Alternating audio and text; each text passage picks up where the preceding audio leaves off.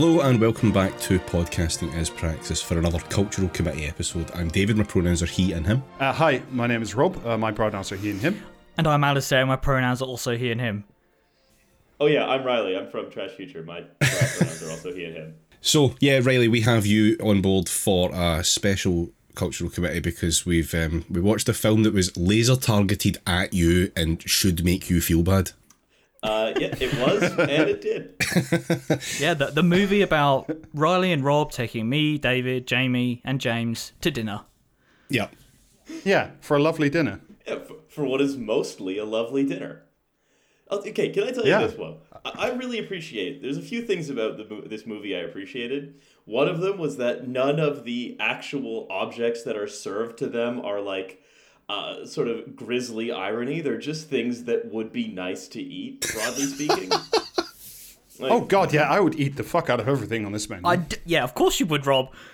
Serving food on a big rock, yes. I'm, I'm glad that you said that because I had no context watching this for whether or not that was actual food.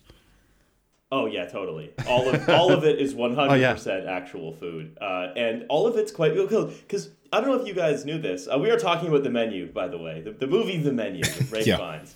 Um, I don't know if you guys actually sort of like clocked this, but like so many people who were involved in making Chef's Table were also involved in making this film. Oh. that does not surprise me at all because a lot of them, like the actual shots of the dishes with the violin music in the background, that's like it, that is Chef's Table, like to a T. It's the exact shot and style that they use the the whole way through. Specifically name drop Chef's Table as well, don't they? Yeah. they do, yeah. It's just, uh, and that's actually why. I, well, I thought this this film was like stylistically, you know, pretty good and had a pretty good first act. Like ultimately, like so many, cul- so much cultural production nowadays, it just uh, it just descends into pastiche, like basically after thirty minutes. Yeah, it did it well though. I thought like I I I really enjoyed it. Like it, it was weird, and there was points where I was like kind of dropping away from it and not knowing exactly what level it was kind of going to go to. I wasn't sure about. I was fully expecting it to be an eat the rich thing at the end, which it wasn't, which was nice, I suppose. I, I, it sort of was, but not that not that literally. I suppose. Yeah, yeah, yeah, yeah, yeah, yeah. Yeah, much more eat eat eat, eat with the rich, I suppose. But they're also eating the. Everyone's eating themselves, basically, uh, which is you know it's, it's a whole sort of society of Ouroboroses, I suppose. But I mean, okay, so This just in, everyone is eating. yeah, Something to think about. that's Food for thought, if you will. that's the moral of the story. Is, uh, hey, you know what? Check, We- check out food. Yeah. Food's back on the menu. we boys. live in a we live in a restaurant, nods wisely. Hmm. Oh, so Rob, do you, Rob, do you want to Which- take us I off? would- Oh, sorry. You know, I'm sorry. I'm, I'm so used to being the showrunner. I have to sit down. You guys, you guys. No, no, you- carry if you do- I'm not gonna come yeah, here and run Get, your get back in your fucking high chair, Riley. Come on. you go you you you, you run along you uh you, you show run i'll uh, i'm just you know what i you know what i get to do now i get to be my cretinous friends who make my job hard Uh, whereas we just get to be ourselves and we make our own lives hard. Um, anyway, so yeah, uh, we are talking about uh, The Menu, uh, which is a pretty good movie. Uh, stars uh, Ralph Fiennes, Nicholas Hoult, Margaret, uh, what's her called? Mar- Marjorie Taylor Joy. Anya- Anya yeah Taylor-Joy. which stars marjorie taylor greene her acting debut Yeah, I was roo- rooting for her right up until the end when I realised who she was. I mean, she she needs some protein after doing all those incredible curls and like uh, push-ups that I've seen her the do in that video this week. the world's greatest pull-ups and only and you can do upwards of 50 before your shoulder rotator cuff explodes Yeah, but uh, she, she probably should start with one, to be fair.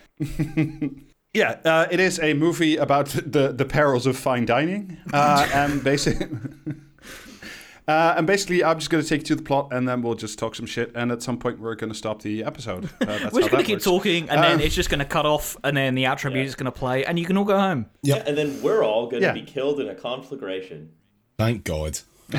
Don't don't don't get David excited. Yeah.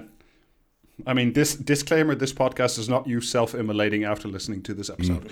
Uh, anyway, uh, we open, uh, or the movie opens basically with Nicholas Hoult, one of the invited guests to a very special dinner at uh, Hawthorn, which is clearly like a very, very fancy restaurant, three Michelin star restaurant. I'm fairly sure it's modeled on Noma. Uh, Riley, I think it's yeah, it's Noma, right, with like a touch of El Bulli, I think. I mean, it, it's sort of a pastiche. uh, That's that's the thing, right? Is all of these restaurants, as they actually exist in the real world, much like this is sort of a pastiche of Chef's Table. A lot of them are kind of pastiches of one another, right? Like when Yes, was, yeah. like when El Bulli, and there's even a bit of a reference to that, right? Because what El Bulli was known for. So for listeners who don't know, El Bulli was a no longer open Spanish restaurant run by the Adria brothers, and it was very, very popular for basically inventing what became known as molecular gastronomy, which isn't really that popular anymore. And that's like creating foams and emulsions and, and sort of taking reducing olives to an essence and then using alginate to turn them into like pearls and stuff like this playing with the, like the physicality and the form of the food and that was like the main the main thing in fine dining for quite a while and then what happened is when Noma kicked off, right? Noma started. Did doing everyone, did everyone suddenly realise foam is really annoying? Sort of. Foam is actually really fucking annoying think- most of the time. I think that is actually what happened, especially also because hey, wait a minute, this sucks. hey, hey, you, he's getting away. Um, this guy gave me you a put down that cauldron. Uh, but so what happened is that then this this new they, I think they sort of did what they could in the paradigm, and then it was just endlessly copying itself. There was nowhere left to go, and so Noma comes up, and it creates more of a something like authentic. You might want to call it. When you say authentic, though, it's more like trying to highlight the simplicity of the ingredients themselves, right? So there's a lot of it's hyper... it's like it's yeah So go ahead. it's like nature based versus chemistry based basically Yeah, so there's a lot of, of there's a lot of foraging. Um, there's a great deal of say pickling and preservation, and a lot less denaturing of the food and turning it into something else. But also these trends are cyclical, right? As one of the first fine dining restaurants in California, the French Laundry, one of their like showcase desserts was just a single perfect California plum, right? And then it's the best fucking plum you've ever eaten. But how come it's a hundred dollars? you know, things of Yes. things of that nature. So it's what's so I, by the way, I'm still upset that I didn't get a reservation at the French Laundry when I was in California last year. still upset. Um, Yeah, well, uh, you know, hey, why don't Thomas you Keller, I assume you're listening. DM me. why don't you start your own restaurant and turn it into a a, a, a devious trap? Uh, but you can even see, right? They reference that when w- the, one of the diners is served a foam, and then I think the restaurant critic is like, "Oh, I always thought foams were annoying, but this is pretty good." you know, so there is a bit of a nod to that, but this is all to say that this isn't really so much of a pastiche of Noma in particular, or you know, uh, or El Bulli in particular, so much as it's a pastiche of that entire category of place, all of which are pastiches of one another, which are you know largely designed to separate the um, separate people with more money than sense from uh, some of the money to bring it down closer to their amount of sense.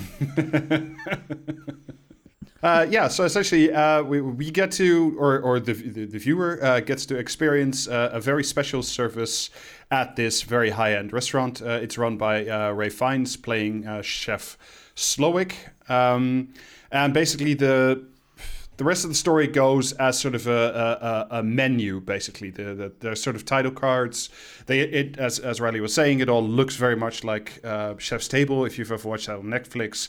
Um, and basically, Nicholas Hoult at some point almost gives the game away by just saying uh, the, the game is to guess the overarching theme of the dinner. And as the dinner progresses, so does the theme of the evening and also the movie uh, sort of become very, very apparent. Uh, so apart from Nicholas Hoult, uh, who's come with uh, Margot, um, played Are, by are we Marjorie. okay Ta- to do? Are, are we okay to do spoilers? Uh, do Oh, yeah, absolutely, yeah. oh yeah, come? yeah, yeah. How co- how the fuck does why the fuck is he taking pictures of everything if he knows he's going to die? Because it's compulsive. like Fuck, I hadn't mean, picked up you- on that. you- yeah, shit. if you were about to die, Riley, if you were about to die, you would want the last picture on your Insta to be the sublime picture of a piece of rock with a bunch of food on it, right? Okay, I, I suppose so. I mean, it it's just um, I, I guess, Gonna die tonight. Hashtag. Yeah, exactly. Perfect. Wonderful. Um, yeah, just that seems odd. But yeah, uh, Nicholas Hoult being very excited about you know just, again a bunch of stuff that is very silly. Um, but yeah, but also. The, I, I sort of see my I, I've, I've talked about food in that way before and this movie Oh God, yes, so have. I. yeah. Because if you're on the one hand, you, you can be trying to communicate genuine enthusiasm about something, um, you know, uh, but on the other, uh, sometimes sometimes you can end up, let's just say, in a chef's jacket with your name written on it in Sharpie. yes, yes. There's a, there's a difference Is it- between is this- talking with enthusiasm and being a food weeb. And Nicholas Hoult is definitely like a food weeb. That's the only way I can, can I'm descri- sort describe of, it. no, I'm not. I'm not having him described as a food weeb by the guy who just screams the word "small plates" at me anytime I talk about food. Yeah, I feel like this episode's going to devolve into something of a struggle session for Rob and Riley. Uh, apart from yeah, so Nicholas Hoult and uh, Marjorie Taylor Greene, uh, there's uh, some other guests whose whose backstories we we get into. Uh, there's uh, three basically like uh, venture capital pricks. Uh, there's an elderly couple uh, where uh, the guy immediately recognizes uh, and tries to distance himself from Margot. Uh, there's, a, there's a food Let's call her by her critic. real name, Marjorie Taylor Greene. Come on. Yeah, uh, there's there's a there's a food critic called uh, Lillian Bloom who brings along essentially like a little Renfield, a guy called Paul who just agrees with her. Um, and there's a semi-famous guy uh, played by John Leguizamo and his assistant, who is sort of going there as a pitch to because he wants to do like his own food travel show. Basically, he wants to be a very bad version of what Anthony Bourdain uh, did, and is now That's, like that's the most another common. vision. That's another vision of how this is uh, a, a pastiche, right? Because I know he's not even- Bourdain, but he's all the food food travel writer, cha- uh, TV presenter guys. Yeah, it, it really it's it does, and the fact that he directly references Bourdain by saying, "Oh yeah, I'm gonna go to I'm gonna go to go to some village, try a taco, and then I'm gonna conclude that racism is bad." It's like, yeah, it's like what you have done is you've just sort of summarized you've summarized a lot of those like I don't know mindful travel food shows that sort of Bourdain kind of kicked off. Again, it, this is why some I feel like this movie is at its least strong when it's just a series of grudges being taken out against people the director finds annoying. Yeah, I suppose I suppose it's difficult to land criticism like that when the person you're trying to criticize is fucking kind of right, pretty much. Yeah. Sorry, please carry on. Uh, anyway, so uh, they're on they're on the boat to the island, and we get our first course, uh, the the amuse raw oyster uh, with a mignonette emulsion, lemon caviar, and an oyster leaf. It's essentially a very fancy oyster with some nice things on it. It looks incredible, and I would eat it. Um, and ba- yeah, basically we just we go to the island where uh, we meet the head of service, uh, Elsa, who immediately uh, notices that um, Marjorie Taylor Greene is there, but she is not supposed to be there. Um, No, it was supposed Tyler to be played- Anya Taylor Joy, but um, yeah. and we get the the the this you know also part of like the sort of the fancy nature of fine dining is you get a tour of the grounds because of course they grow their own vegetables and they forage for their own uh, produce. They get uh, scallops uh, live from the surf etc etc um, except for the two elderly people who just say oh we've done the tour so many times uh, we're just going to skip straight to the restaurant and get to drinking. Um, I think we also need to nail on how fucking annoying Hoult is. Like this entire like like, the incredibly entire lead annoying up to getting to the getting to the getting on the boat, getting to the island. Like um, uh, Anya Taylor Green uh, is smoking a cigarette at one point, and he's like, "No, you're gonna ruin your palate, you fucking clown." And it's just like, fuck off, You dude. know, Come I mean, on, he's not wrong. Riley. yeah sorry like Shut up. If you're paying for someone to be there, like they can do what the fuck they want. Yeah, it was just kind of a shame, you know. Like, sorry, but it's it's kind of a shame. Like, you know, like they, they put real effort into that shit. Um, yeah, we see we see a little bit of how the cooks live as well. They live in like a big sort of I don't know army Quonset hut together uh, in very Spartan living quarters because all they do all day, 18 hours a day, is cook, uh, which is about you know about correct for like the average life and enjoyment of people who work, uh, you know, who are not the chef in these very expensive restaurants. Um, yeah, I mean, that's this is something that's sort of come to light, I think, in a more systematic way more recently, in that I, I think probably. I, per, I, I don't I think the film could have dealt with a little would have been almost a more interesting thing for this movie to deal with is the fact of the uh, the, the, the fact of like how common what are essentially unpaid internships are in the extremely yeah. high end restaurant game. Um, how the the entire industry in many in many ways is premised on much like the art market, right? Is premised on places becoming so prominent among such you know, among this sort of um, crowd of tastemakers that simply by being associated with them, you have a good bet of doing something bigger later on, and thereby creating a system where they can more or less not pay their staff. I mean, the reason that Noma is closing is because they couldn't turn a profit while paying anyone, right? And, yeah. And that they do create these cults around these chefs and so on and so on. And the fact, what I think find sort of unsatisfying about this movie is that rather than focus on that element, it's just sort of taken as read that this chef now has a cult of his kitchen staff around him.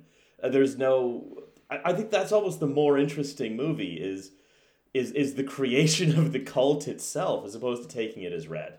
Yeah, I mean there there there, there are like memoirs and stuff out there of people who worked at Noma and worked at El Bulli and that kind of th- stuff where it's just like they want to work there so so bad and then they work for nothing for six months and all they do is literally just like make very tiny drips of like lemon fluid or something so, and then in, you know encase it so you get like fake caviar pearls and you just do that for six months straight. I don't know if you learn much but afterwards like there's investors around the block because you can say well i've worked at the most famous restaurant. So it's it's i agree with you. It was a bit i mean you do we do get to like i won't say meet but like interact a little bit with like two of his sous chefs but it's it's uh, the rest of the staff is essentially like just a, a sort of a series of automatons that exist to mm-hmm. do uh, Ralph Fiennes' bidding. Which you know, to be fair, the like the the dehumanizing aspect and the army aspects of of high end kitchens is well attested to. That's also how they're designed, and you know, I think that it is part of the commentary actually that these people sort of are nigh automaton like.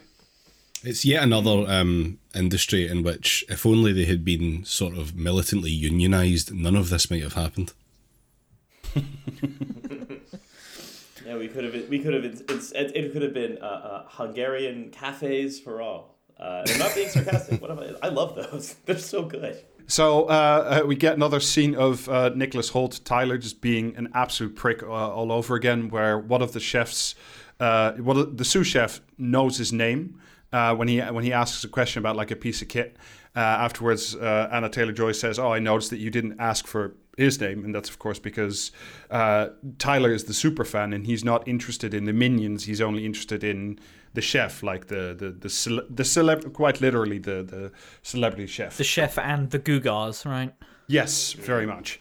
Uh, anyway, we get to uh, the amuse portion. Uh, cucumber melon with milk snow and charred lace. Uh, served with what I thought was a very nice glass of uh, Chassagne Montrachet Premier Cru. Um, and we get uh, uh, exposed. I, am agree- I'm going to have to agree with David here. what? Do you not think that it was the right pairing? I don't know. I don't know. Does it, does it go with it? Buckfast? yeah, why not? Fuck it. Sure. Yeah, Buckfast, Buckfast, Buckfast honestly, goes everything. Yeah, Buckfast is like champagne. If you're at a loss to serve as a, as a wine pairing, you could either serve Buckfast or champagne. I, I think that um, I think we could get we could probably okay. Look, there's only one wine region of France that's currently like growing in value and making lots of money, and that's Burgundy. Um, so I think and that's where this is from. So we can't do this plan here, but here's here's the plan, right? You know where is like valuations are dropping like a stone because it's very uncool. Bordeaux. Bordeaux is fabulously uncool. Uh, so they need a shot in the arm. They need something that's going to like reconnect them with the youth. So here's my idea. we get some of the the best chateaus in in Bordeaux. I mean, like um, like like Latour, uh, Lafite Rothschild, the, the top of the top. We get them to release a caffeinated range, a hyper caffeinated range of French tonic wine. Oh my god. um, and then and, and we could we sweeten it up a little bit, and then we have a competitor. To, we have a middle class competitor to Buckfast. So Yeah. What do we think, lads? I think that's an I think we're incredible idea. millions. If you want that west of Scotland market, what you do is you just make a point of making sure that they're a different type of monk that puts all this together and just create a little sectarian divide between the two. Instant sellout in Glasgow. Sounds I mean, good. Be if- like it's it's what we'll have. Um, what we can find like the only like Protestant chateau in. Um, you know, we we can even we could set up like um like a beef. You know, like like, that Ooh. east, like like the like the East Coast West Coast rap beef in the 1990s. It'll be that, but for different kinds of um, wine based uh, beverages that kill you. Fantastic. Yeah, we can we can even reintroduce the uh, the tonsure as a hairstyle. I think you know that's that's o- long overdue for a comeback. Copyright, copyright, original idea, do not steal. I'll create the wiki. Uh,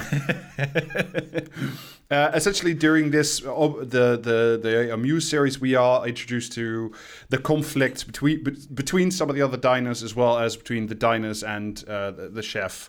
Uh, there's the sort of weary, entitled cynic who just goes, "Well, it's good, but is it that good?" and just wants to lose, use very expensive words all the time. Uh, John Leguizamo's assistant wants to leave uh, to do a co-exec in development, development or something incredible. Uh, he doesn't want her to leave, and the tech bros just are just pricks who value uh, work and money and the appearance of going to the restaurant without appreciating the actual uh, food. Oh, and there's an old woman uh, in the corner getting shit faced. That'll be explained later on.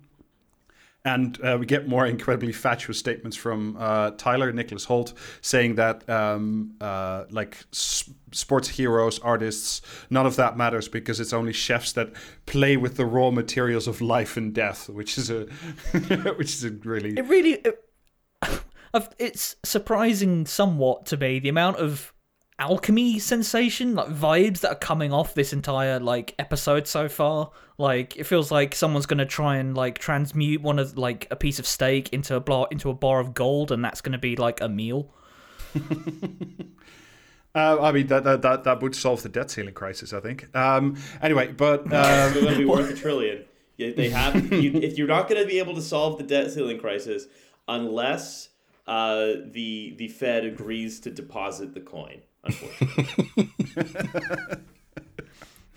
Uh, and then we're introduced to the first uh, real course, which is known as the island. It's the uh, you know it's a representation of the island that they're on, uh, where Hawthorn is on. It's a collection of locally foraged plants uh, covered in and scallops uh, covered in frozen seawater that slowly thaws while you eat, thus uh, providing the salt on the dish that you would otherwise not not get.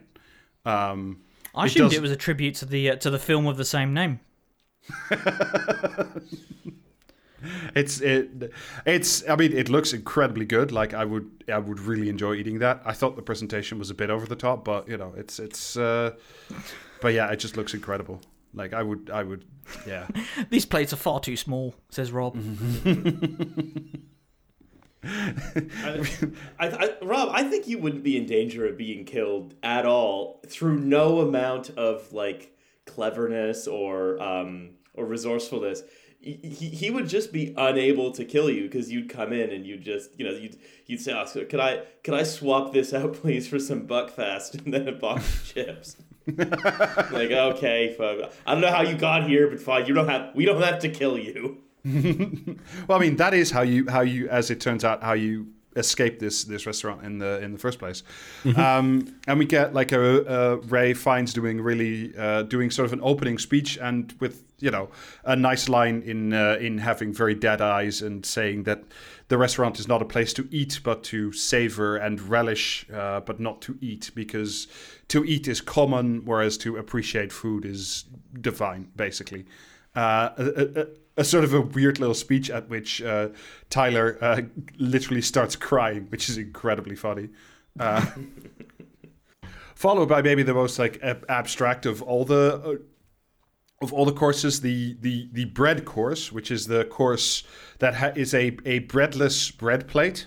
Uh, Ralph Fiennes explains that poor people throughout history have always eaten a lot of bread. Um, the rich don't have to eat a lot of bread because they have money, uh, and therefore all the people who are there, who've obviously paid a small fortune to be there, like I think they stated it's like twelve hundred and fifty dollars a head to Yeah. be the, at the menu, so they don't get I did bread. actually, I did actually take issue with um, Ralph Fiennes saying that uh, bread is for the common man on in this scene because bread is like famously like a very stratified foodstuff up until very very recently where we had where we've had like industrialized you know food production. Because like if you if you were rich in the in the like medieval period your bread would be white bread because it would be it is harder to make that stuff. Like you'd still be eating bread it's still a staple food. And that that just bothered me. Get your fucking history right if you're going to be a hoity-toity restaurant. Famously, there's never been a need to call for bread and roses. Boo, Slowik. yeah, yeah also, take that. Also, the other thing, right, is that the uh, it, it, it's actually what's what's happened is that these sort of th- there are three large staple crops that have, um, let's say, had not similar rises in popularity as they've all moved. I'd think one clockwise globally. But uh, what's happened is that uh, a lot of uh, ancient grains, remember this is rises in percentage consumed, not an absolute amount. But there's been a, all, a lot of ancient grains, millets, uh, and so forth have were very popular in uh, Africa and South America, uh, sub-Saharan Africa and South America, have now become more popular in North America and Europe. Wheat has become extremely popular in East Asia, so Japan, China, Vietnam, etc., etc. Um, and then rice has become more popular in uh, in, in in in Africa, uh, in sub-Saharan Africa and South America, having been very popular uh, in in Asia. So it's also like the, the the simple idea of like, well, this is what bread is and always has been, is Yeah. sort of a it, let's say it's a bit of an oversimplification, but you know we can we can forgive the menu this uh, this little bit of ahistoricism as it's trying to make what is ultimately a pretty uh, I think ham-fisted bit of class analysis. Although it is pretty funny when uh, the the food critic says that, that one of the emotions is is split and then gets like a giant bowl, like an aquarium sized bowl of it. That that I, I I know it's just surface level stuff, but I just really enjoyed it. Like that's the, the, the there's good things happening. Essentially, as long with every course, the menu, the the movie, and like the everything the, the goings on gets get get stranger and stranger until you find out what's going on, why the diners are there, because obviously none of this is um, by by accident. And um, Anna Taylor Joy, um, Margot is the only one who. it- I don't know. Is it she called Anna Taylor? I keep forgetting. Why? Yeah, it is Anya Taylor Joy, yeah, but you've you've got this insistence for um, internal consistency sometimes that you're just not applying today, Rob. So you need to say Marjorie Taylor Green. Yeah, it's just, see this is what happens when riley's not in charge just starts, try- just starts trying to put people off Um, she is the only one who says this is like a bullshit course because literally it's just like a big plate with like six small bits of condiment that you would normally like dip bread in or something. It's uh, I I mean it it looks quite good and I would still eat Fuck it. Fuck up, as, like, Rob. She's of- right. She's right. Shut up. They put they put a breadless plate a breadless uh bread plate Yeah, underneath bread- this big box with a stick underneath it and rob's like oh yeah absolutely i'm going for that i reckon i could get out in time I can get the same I- I- experience by grazing at the condiment table at a Wetherspoons. Like, no, Rob, she's right. Yeah, I'm, I'm afraid, Rob. I think you're on your own on this one. I I get pretty annoyed when stuff tries to be a little too clever. Oh yeah, that would be yeah, me too. But I would still try it just out of interest. I don't think I would order it off the menu, but you know, if, if it's given to me, like, i'm annoyed but i'm still going to eat it Yes, exactly. Uh, then it, basically, at, it is at this point that uh, during the third course, uh, which is a memory of taco night, uh, house smoked chicken thigh al pastor with homemade taco shells, um, that things become a bit more obvious in terms of why the guests that are selected uh, are there. So the restaurant critic um, gets. Imp- uh, laser printed on her tortillas gets a long list of restaurants that have closed due to her bad reviews. Um, the obviously not very happy married couple um, gets there are pictures printed on his taco of him with another woman. Um, of uh, Nicholas Hoult Tyler, there are pic- he's um, there's little engravings of him taking pictures of the dishes, even though he's been specifically asked to stop doing that. Um, John Leguizamo gets the uh, movie poster of a movie called Doctor Sunshine, uh, uh, which is terrible essentially and the ve- the three venture capital guys are uh, given prints of bank statements and wire transfers for the company they work for whose owner is the like the billionaire sponsor and backer of this entire of the Hawthorn restaurant Coincidentally, this is the course that I that like one of the courses on the menu that I found the most appetizing. Well, it's Oh, yeah, certainly look- one of the more. Well, also the other thing, the, the other ones. I mean, look, the the beef one that comes later, like that looks pretty good. It's just the yes. problem is it was accompanied with horror, and I don't consider um, a sort of jolting surprise to be quite as um, compelling when I, like I don't want to have a grisly reminder of mortality while I'm trying to eat something that really is a grisly reminder of mortality. They don't foreground it for me. This is the last one I could reasonably have enjoyed, but again, like if I were look, if I were Chef Julian Slowik, I, what would I have printed on the sort of on the on the homemade uh, you know maize taco thingy at all? Is, is I would have printed uh, the poster for the movie Land of the Dead on John Leguizamo's taco, and then given him a big thumbs up because Land of the Dead is a great movie. I would have printed uh, uh, uh, it's in a near meta style. I would have printed the poster of uh, the movie Chef, which is quite enjoyable with Jon Favreau, where he's the. so it's a, diff- a different John. no, that's also John Leguizamo. Oh, He's- there's, there's he's- Leguizamo and Favreau are both in. Yeah, yeah, they're both in there. Have you? How have you not seen Chef? That's such a good movie. I did. I it? had seen Chef. I just I was just disappointed because there wasn't that much actual cooking in it. Yeah, there was enough. It's just like a, it's There's, yeah. there's like that's- wait, there's one there's like one scene where he makes something cool, and then it's just like, all right, Cuban sandwiches. Let's make them for a couple hours. Like, all yeah, but those are so good though. Do you did you not want a Cubano after that? Well, I mean, look, if I'm watching a whole movie that goes for several hours, I don't want to be like, hope you're excited to see another Cuban sandwich being made. Guess what we're making? You know. I think honestly, I What just have you got kind of, against the Cubans, Riley? Uh, you know, look, what you you don't think I'm uh I, I'm I'm interested in seeing a Guzano sandwich? I I know that the last real president of the United States died in Dealey Plaza that fateful day, and I will not be having a sandwich that honors those that murdered him. I have a strong feeling you're about to be hit with the uh, Havana syndrome ray gun in in you know in the very near Yeah, they, future. they, yeah, you, no, that gives you Cubano syndrome where you're really full. And cures the uh, the other ray gun problem. So yeah, match made in heaven. Yeah, like yeah, your humors are balanced out uh, in the end. Yeah, exactly. Um, Hoult just becomes incredibly weepy, and he wants to like go to the chef and beg for forgiveness for taking pictures of the dishes uh, because he's he's he's the number one food fanboy uh, in the room. Um, after which, like Marjorie Taylor Greene just says, "Look, you're, you're, you're just being a big weirdo." Um, and has a fight, uh, then goes to the bathroom to to have another smoke with the window open, which is just incredibly good. Um, Yep. You would sneak you would sneak off to the bathroom as well for a for a, for a cleansing cleansing cigarette or I, I would absolutely do that. Yeah, there's No, no, way I'm David sitting would be near that vaping at the table. Hey chef, can you pair something with this vape? It's um, grape cotton candy flavored. I don't know the nicotine content. It's it's from a country that no longer exists. ripping that ripping that fat cotton all over the rest of the other guests just to just to make a point. Just walking over to their tables, just sitting down, asking, uh, just taking Turning the chair of- around. taking some food off their plate, and then asking after you've already eaten it. Um, asking them to like get involved in crypto stuff. I think that'd be a lot of fun, you know, just re- really causing chaos in there. Say, oh, oh, the best thing would be saying you're about to do a sweet vape trick and then just completely fucking up. like, like trying to blow smoke rings and then just coughing all over someone's plate of Yes. like I don't know, like a clever scallop or whatever. That's that's how we're gonna save these people from the um from the designs of Julian Slowik is through the the magic of oafdom.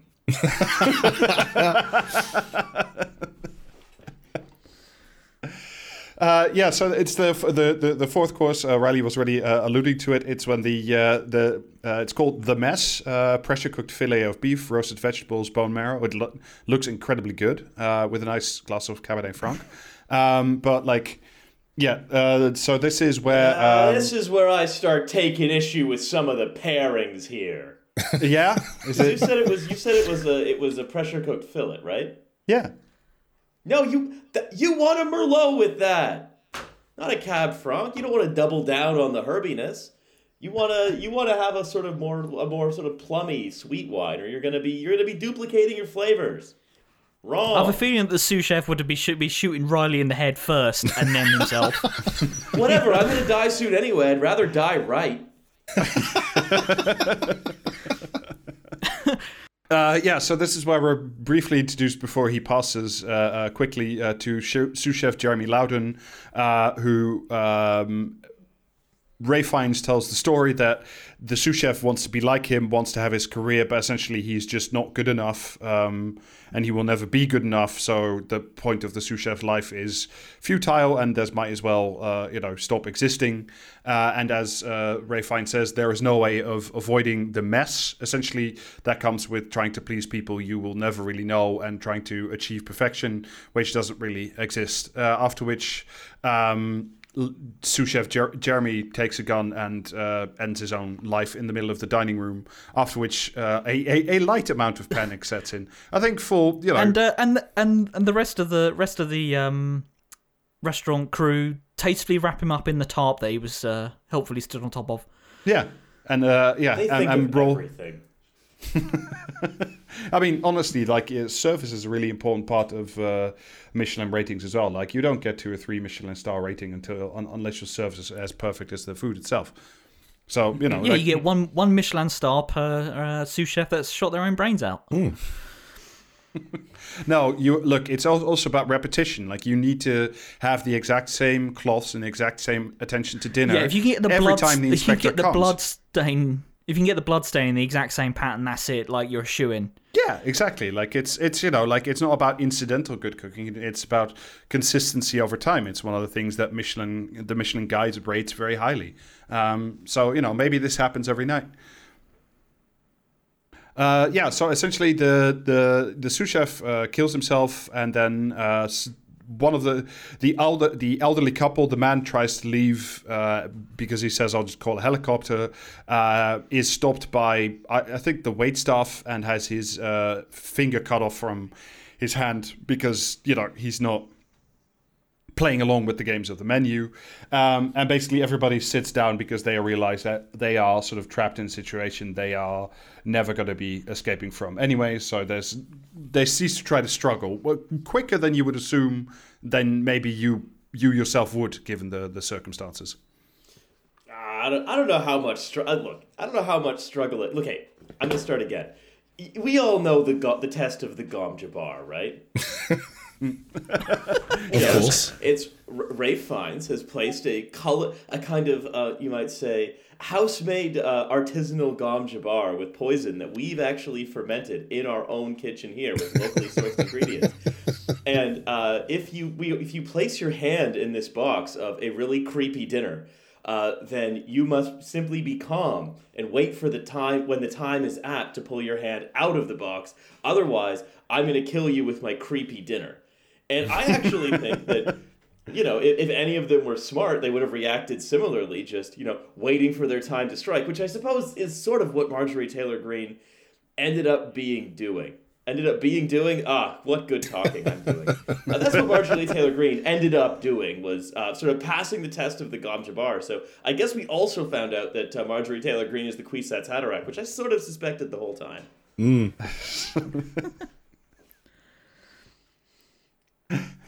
Yeah, A mind powerful enough to bend taste and time. Yeah, they have a, I have a perfectly blue tongue.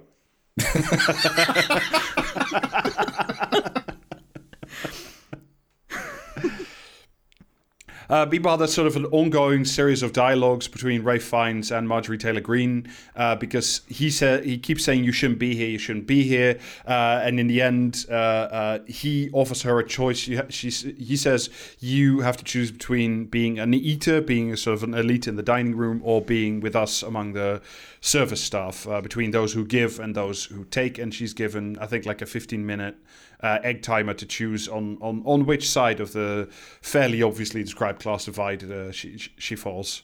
Um, then we get to uh, the fifth course, which is a little nice little palate cleanser.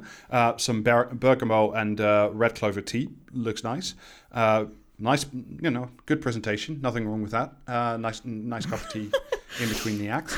It's a fucking cup of tea, We- we- No, it's it's not just a cup of tea. Like if you have Oh, like I don't know, go. if you have like a, it, you can't just like if you just have like a PG tips or something, it just it it it wouldn't work because it's not cleansing. You're just introducing like a lot of you know bitterness and maybe sugars, and whereas what you want is something to you know help digestion and sort of ease you into the yeah, next you don't course. you don't want to have the wrong tea after someone just shot themselves in the head in front of you, do you? Like Well, it just really exactly. fucks up the vibe. Yeah, like you know what would go well would- there though? Buckfast. Buckfast.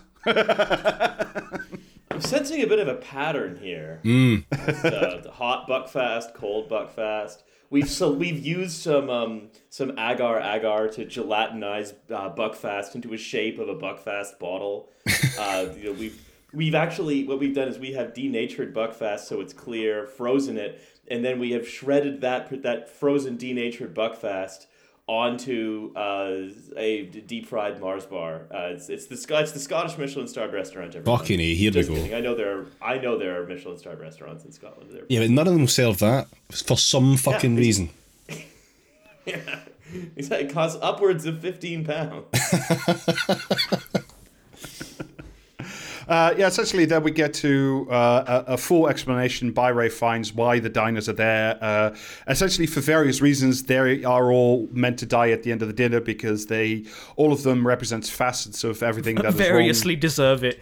Yeah, they essentially they deserve it for various reasons, and they represent various aspects of why modern dining is insufferable, uh, and also why uh, Ray finds his life and that of his kitchen staff is insufferable, and the only way out is to sort of collectively die to expurgate uh, their sins we we then do get a very nice little scene where the guy who um, sponsors the restaurant, so we don't really see but is talked about, uh, uh, is dressed up like a big angel and then submerged underwater, just so he's he's just so Ralph Fiennes can be free of his uh, his patron, which is it. It's a very nice touch. It you know the little moment of silence when the last bubbles come up. It, it, it it's something that I I envisage doing in my uh, in my brighter moments. Uh, or submerging all the patrons i- i- underwater. yeah, yeah, just so so I can be free of this podcast, so I can at last be quiet. I wrote so many fucking oh, show notes Oh, I'm today. sorry. No, I, I've I've tried that. It doesn't work. You just wake up in bed the next day with recording scheduled. God damn it. Yeah, essentially, blah blah. So the the the, the VC prick uh, gets angel wings put on and then drowned in the water. Uh, there's another failed uh, uh, breakout as the veg capital guys and John Leguizamo try to throw a chair through the window. Turns out the window is bulletproof, so Damn, they thought of everything. Uh, and we finally have sort of a, a, a, an almost revolution, a resolution uh, between, uh, you know, the question of Margot and what is she actually doing here. It turns out that uh, Margot is actually a sex worker uh, and has been hired by Nicholas Hoult for the evening because he needs a date. And uh, she knows one of the other patrons in the room from a previous experience, and they have a sort of I don't know. It's it's again this is a bit bit of, of very like crass, you know, us and them uh, class analysis. Uh, you know, there are the people who serve the wealthy in in all res- uh, respects, and there are, you know, those who who who who, ta- who take. It's the it's the same sort of dialogue. It's it's I don't know child level dialectics that that's been uh, playing throughout the the movie. Um, it's and fine annotated- though. Yeah, it's, it's pretty good. Like I'm not. it. Yeah, Yeah, and it was like I mean, it was I, very I mean, we weren't subtle. expecting to get. I was gonna say we weren't exactly expecting to get like a fillet of beef on top of like a copy of Capital, were we? well, maybe you should start that restaurant. Yeah, if you can like laser Mark's, edge tacos. Marx had failed to consider the uh, the serving pattern, serving Yeah. method of uh, on serving on sheets of capital. Yeah. The entire brigade all fucking done up in linen coats, sweating their tits off to get the meals out. Yeah, opening a restaurant where you just only serve chapatis with like uh, bits of the Grundrisse laser etched on them. I think I think we could uh, I think we could go somewhere.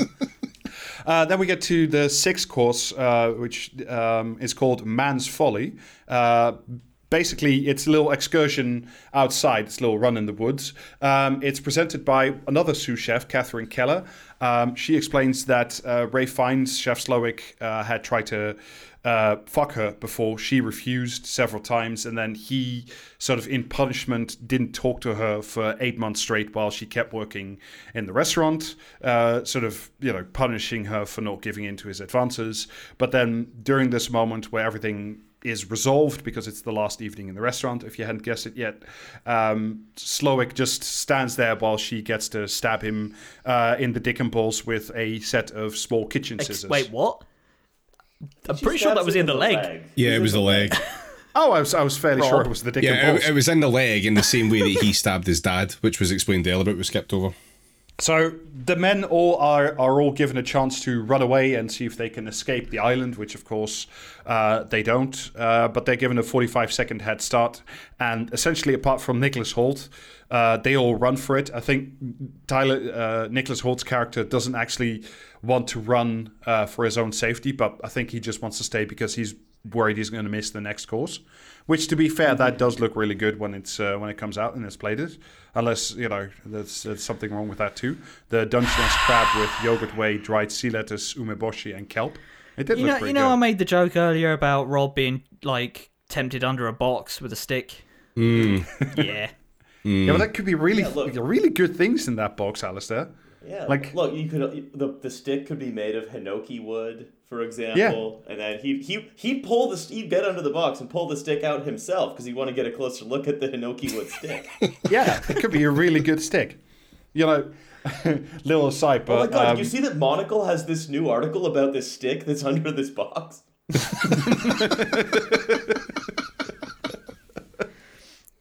Although I will say, it, it, it, it not in my defense, but you know, uh, uh, right before Christmas, my partner, uh, we have we have a dog, and uh, my partner wanted to get the the dog uh, uh, something to stop him from chewing on quite so many things. So my partner ordered the dog a stick, and it's made from it's a piece of like old German vine. Apparently, that's really good for dogs to stick on, to for dogs to, to chew on, because like it doesn't splinter so much, so there's no risk of him being being injured. So now our dog chews on like a, a, a ten euro uh, stick of old German vine. And and how are you enjoying the stick, Rob? It's really nice underneath the uh, underneath tones. this box. Yeah. Yeah.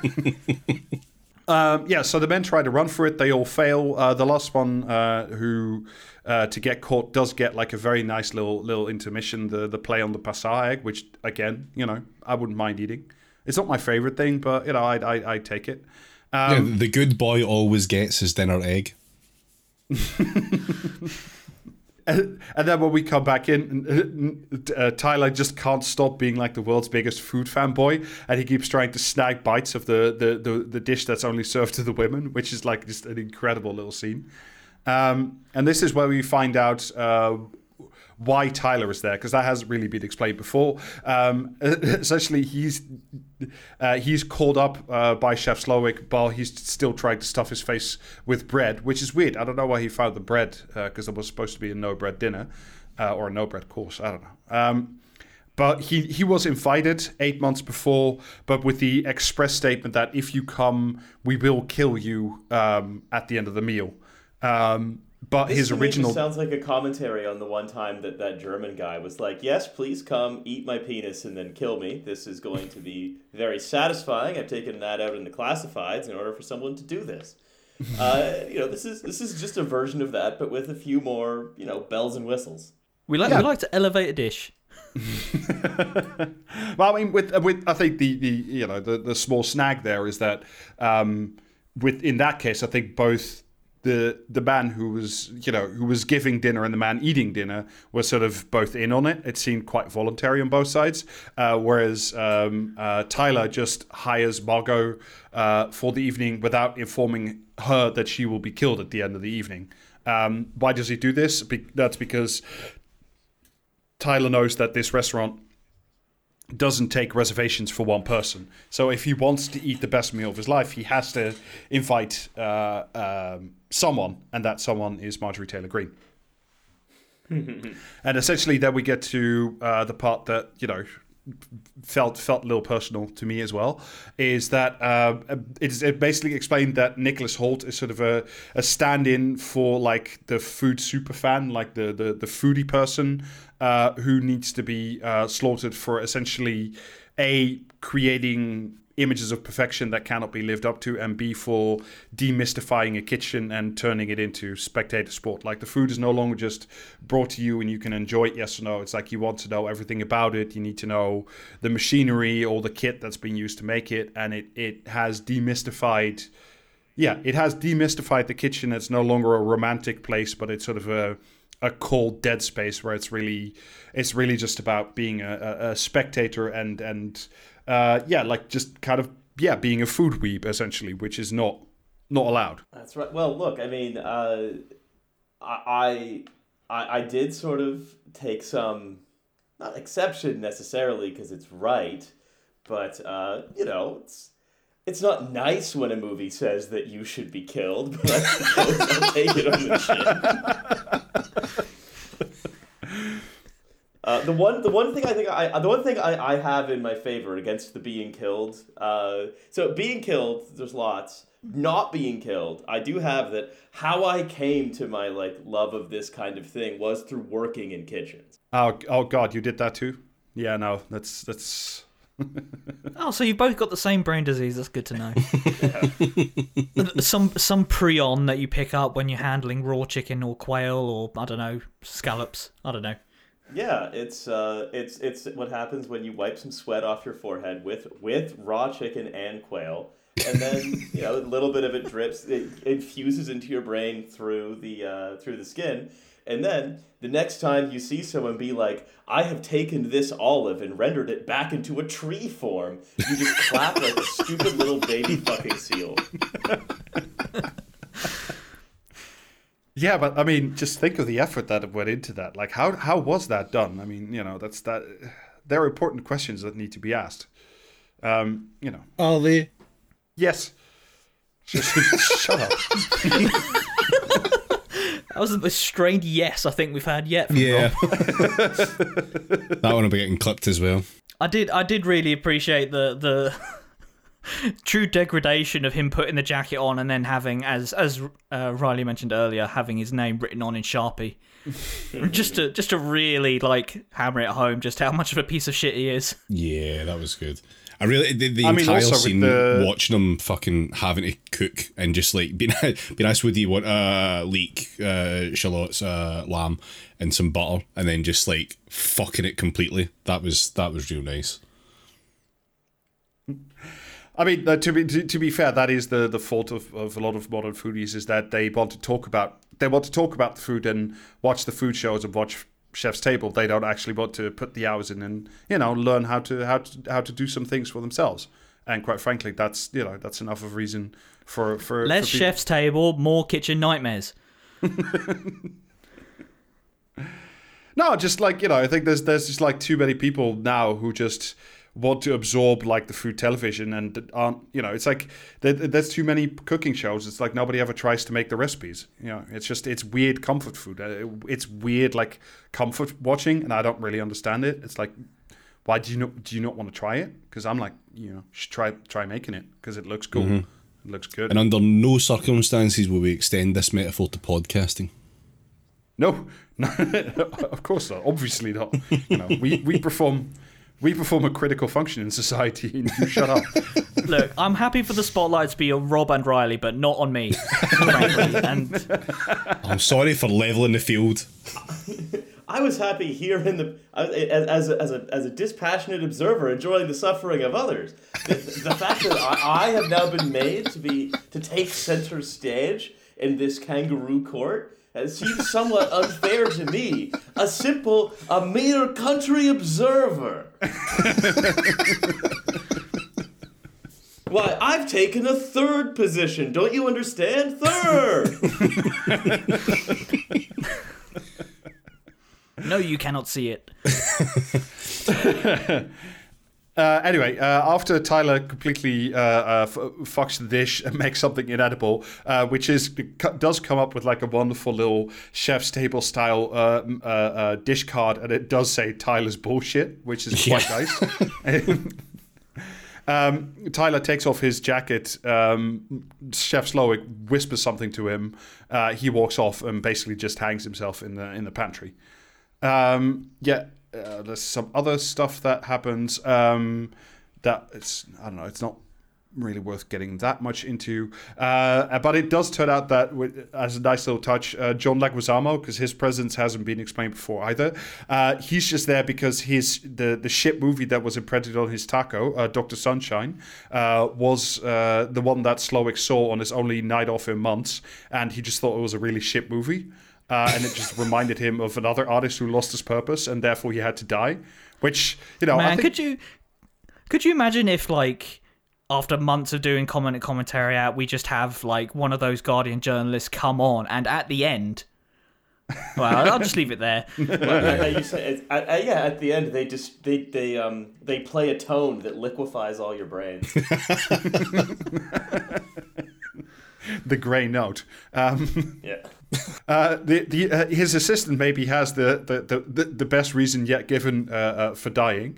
Uh, Ralph Fiennes asks, "Which school did she go to?" She answers, "Brown." He asks, "Do you have student loans?" She says, "No." And then he's like, "Well, that's that that's why you have to die." Um, Oh, there you go. Asked and answered. I mean, that's that's you know seems seems fair in anything. Um, Margot then, for for reasons I won't bother explaining, uh, checks out uh, his house. Uh, has a has a sort of a knife fight with uh, the Bane woman who runs the service, Elsa. She wins. Elsa dies. Um, and she finds a radio and calls in the Coast Guard to say, "Help! Help! Come save us!" You know, the the restaurant's gone mad, etc., etc. Um, but it later turns out that the Coast Guard they call this all just in on the game, and it's not really a rescue. It's just you know another part of the uh, part of the effort. But while she is in um, Ralph Fiennes' house, she does notice like a series of pictures of him and, and, and his career, and it's like you see the first picture of Ralph Fiennes as a as a young man uh, cooking um, just a, a, a regular uh, American cheeseburger. Um, so dinner resumes. It's all gone very bad at this point. But Margot um, decides to, you know, not give in to, uh, to, to to break the pattern and to not give in to the menu, and says, "I want to send uh, this food back because I'm actually not enjoying any of it because it's." Um, it's not made with any real love. It's just an intellectual exercise, and I don't know. She tells off. She tells off Ralph Fiennes for not for just being a weird obsessive and not actually cooking with with love or with care and attention. It's just like his life has just gone slightly slightly weird. Um, which you know, fair dues. That's that's probably probably true. Um, it does all seem a bit like scientific and and cold and dead. Uh, even though I would still yeah, I enjoy. hate I hate fucking I'm I've never been to one of these places, but I hate the concept of a restaurant where it feels like you have to do homework before you go. Yeah. Oh, I could I could tell you about some fucking places. well, we have some time. Go for it. uh, I I've been to I went to one so I went to one uh, where they give you like a little dictionary of Oh. how they define different words. Like so for them, menu is um, a, a is a chronological arrangement of experience, that kind of thing. Oh. And uh, you know what it is? Is uh, it was I mean it was and so it was so annoying, but I was like, you know what? I'm just gonna take this at face value, enjoy it for what it is, and it was actually much nicer when I when I just sort of allowed all of this sort of weird intellectualization to just kind of wash over me, uh, and then I was like, oh yeah, okay, fine, cool. I'm not gonna because if you try to grapple with it, it's like you're wrestling with a pig, right?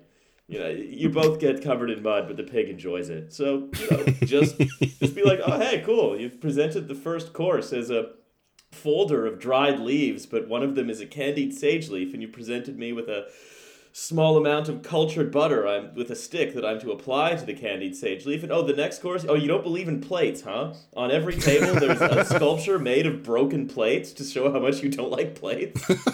oh, what's this one? This is um, this is like a a, a, a disc of beef carpaccio served on a on a freezing cold brass doorknob. Delicious. oh, the next course. It's a plaster cast of a human face with caviar and roasted pine nuts in the eyes that you scoop out with a bit of apple brittle.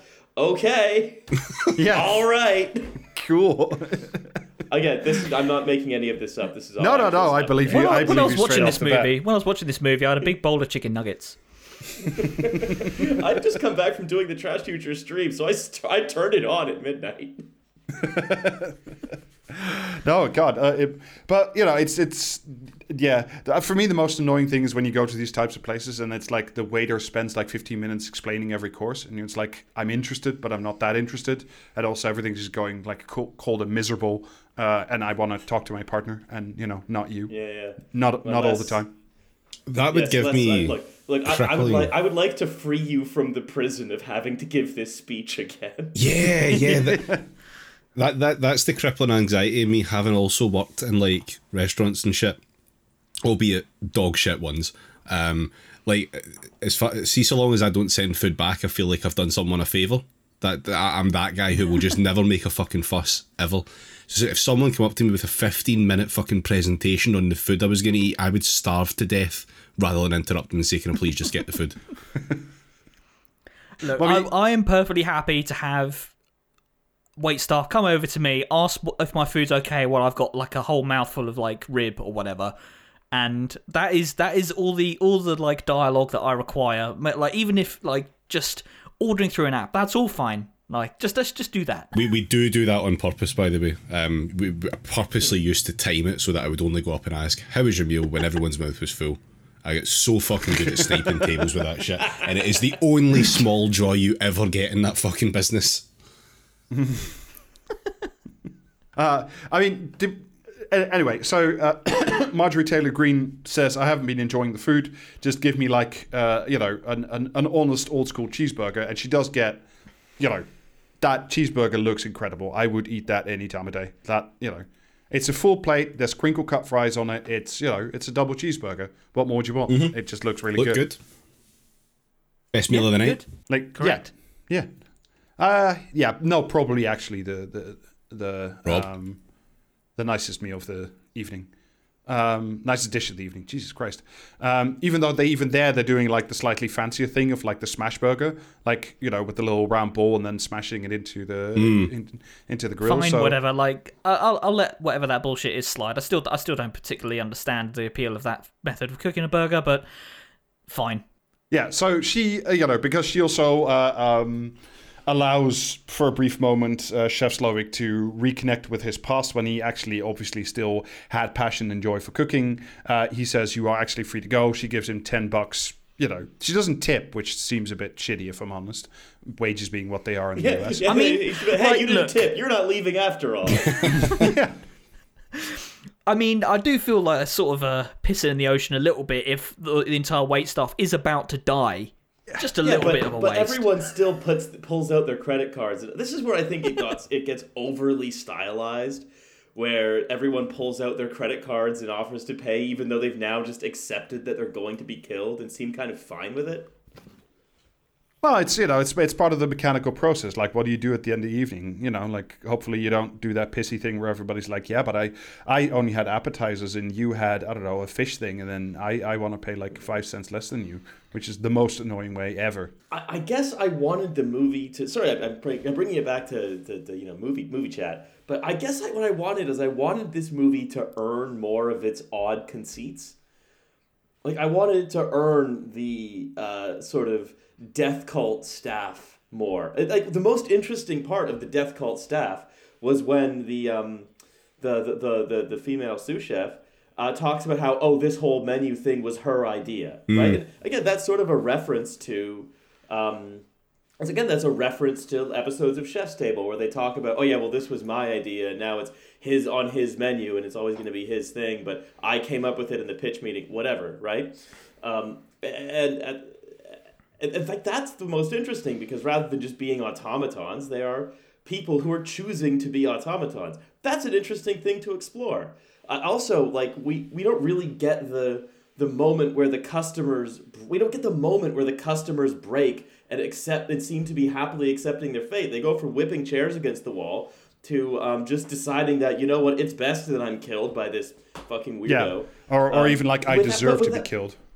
Yeah, and, and I feel like they just they don't earn it. It just flips. It just flips to being the case when it's convenient for the film. Like it, it's an enjoyable Yeah. movie to watch, but I felt like these grand when as it becomes more cartoonish, it feels like it becomes more cartoonish at moments where it's convenient, as opposed to in ways that feel earned and natural. I would, yeah, I would agree with that. That that's yeah. Yeah. I think I think they do try and address like some of that in in the film as it is, but yeah, they don't do it in a good enough way. Like, why don't the excuse me, why don't the customers simply use horrific violence to escape? And like, well, they- they've been shown that if you put any sort of effort into escaping, then violence will be inflicted on you, and everyone just goes, "Well, that's fine then. I just won't try that." And yeah, that that is a bit kind of not great. Mm-hmm. Yeah. I, I don't know. It, yeah. it's, and it's just, and I think it's it's the moment where they all seem to accept their fates. We don't get because we go from not accepting their fates to accepting their fates, but we don't get the moment where they break. That's the No. interesting moment. Yeah, no, they do. They do kind of weirdly like gloss over it. Um, but but but then like the so we're in anyway. Uh, Marjorie Taylor Greene has escaped. She's on the boat. She's enjoying her cheeseburger. You know, she she's the the only person uh, who comes out of the the movie alive and is around to do uh, pull ups later on. Um, Yeah. Anyway, everyone left in the room has essentially like accepted not only that they're going to die, but their guilt and you know part their part in ruining Chef Slowik's lives and ruining the lives of the staff and everybody else in the room, essentially. Um, so we do, we do. the- I, I still don't know how to feel about this ending scene because it is so wildly over the top and strange, but it's also just stupid and very very funny. Um, it's I sort did of enjoy all of the hats. yeah. The, the, the little um, essentially um, Chef Slowik gives a little speech about like that the most like over engineered chemical worst bit of food is the s'more uh, because it's just bad chocolate produced under slave conditions, industrial little crackers, marshmallows which are just spun sugar with chemistry, uh, but they are transformed by the magic of fire. And whilst Yeah, they, I did feel it. I did feel it was a little weird for him to get a bit get so like no ethical consumption like right now of all, all times. It comes out of, it comes out of fucking nowhere. Yeah, I mean, I will say though, because like, but he is right in the sense that like the individual ingredients of a s'more are pretty horrendous. When, but when you put them together and you eat them, you know, next to a fire, they are incredibly good and tasty. And I really want one right now. Like they're so good. I had them a lot when we were in the US last year. It was so nice. They're so good. Um, but you know, maybe maybe it's more of a memory thing. Um, so you get a combination of like a, um, a, a sort of another high concept restaurant uh, uh, that does this as like a dish where the dessert is like something called like the mess on the table or something and there are no plates they just like smear sauces and cookies and crumb things all over the table. That's table just and from you're- Chef's Table. That's Yes. just a scene from Chef's Table. yes That's it what is this is. This is what I got sort of also annoyed at this movie because again, it's all they're doing is pastiching this shit together, slapping a bit of very thin class analysis on top of it, and then saying, "What if it was bad? What if it was evil?" In what and again, what if it was evil in ways that we're not really going to explore the ways that it's actually evil or not that deeply? It's not going to be foregrounded. What if uh, everyone is making a very shallow aesthetic choice? Uh, and, and what if you're all going to be punished for your ultimately bad aesthetic choices because you've chosen to do the bad consumption under capitalism? You've you've chosen to patronize this restaurant without really experiencing it. You've chosen to engage in this thing that's you know it's um, that, that's very exploitative, and you don't even have the decency to say thank you, etc., etc. It seems to really focus on the and you don't even have the decency to say thank you, uh, rather than the actual central thing they could have focused on. It was that that was the moment where I kind of my annoyance with this film actually did uh, otherwise like a finely executed movie just annoyingly pastiche when they were like oh yeah and we're gonna kill them with a scene from chef's table Yeah, but you gotta admit, like the the sort of Colombian uh, necktie style where everybody gets like a big collar of marshmallows fitted on them is very funny. Like just hmm. purely as a visual, I just enjoyed that on a purely visual level. I was just like, I don't, I don't care how how cheap of a ripoff of um, uh, of Chef's Table this is, but just like Well, I'm it's just not even a here for it. ripoff of chef's table it just is chef's table I tell you what, though, I would very much like one of those hats that is just a big Rolo. Yeah, yeah. That's, I think I think we could all agree on that. Hmm. Yeah, a big Rolo fez. That'd be all right. Yeah. yeah, so essentially, uh, the restaurant goes up in flames. Uh, Ralph Fiennes sets himself on fire. The staff dies. Everybody dies. Um, Marjorie Taylor Greene is sitting on the boat watching the restaurant explode. The end. Uh, and also, Eating her that- burger, wipes her mouth with the with the menu with the literal menu. Yeah. yeah, exactly. Um, so you know that's that's the menu. Uh, Riley, thank you very much for dropping by and uh, you know exposing your annoyances, enjoyments, and also your personal sins with us. Uh, it's been hey it's been fine. a treat. that's what podcasting is for Exactly. Um, and I think that all. I don't know. Do we want to do plugs and things? i have something to plug uh, oh yes, of course. to plug Yeah. I'm plugging Damn it! So, Damn it! you you may know me from my podcast Trash Future, but we just realized something uh, as a podcast, which is that some combination of my of me, Alice, Devin, and Milo sometimes have been doing a Twitch stream where we just like watch and riff over YouTube videos on Mondays and Thursdays that we have forgotten to advertise on the podcast once ever. For years now, we've been doing it, and we have just never mentioned it before. so come check us out on Twitch on Monday and Thursday nights from nine to eleven.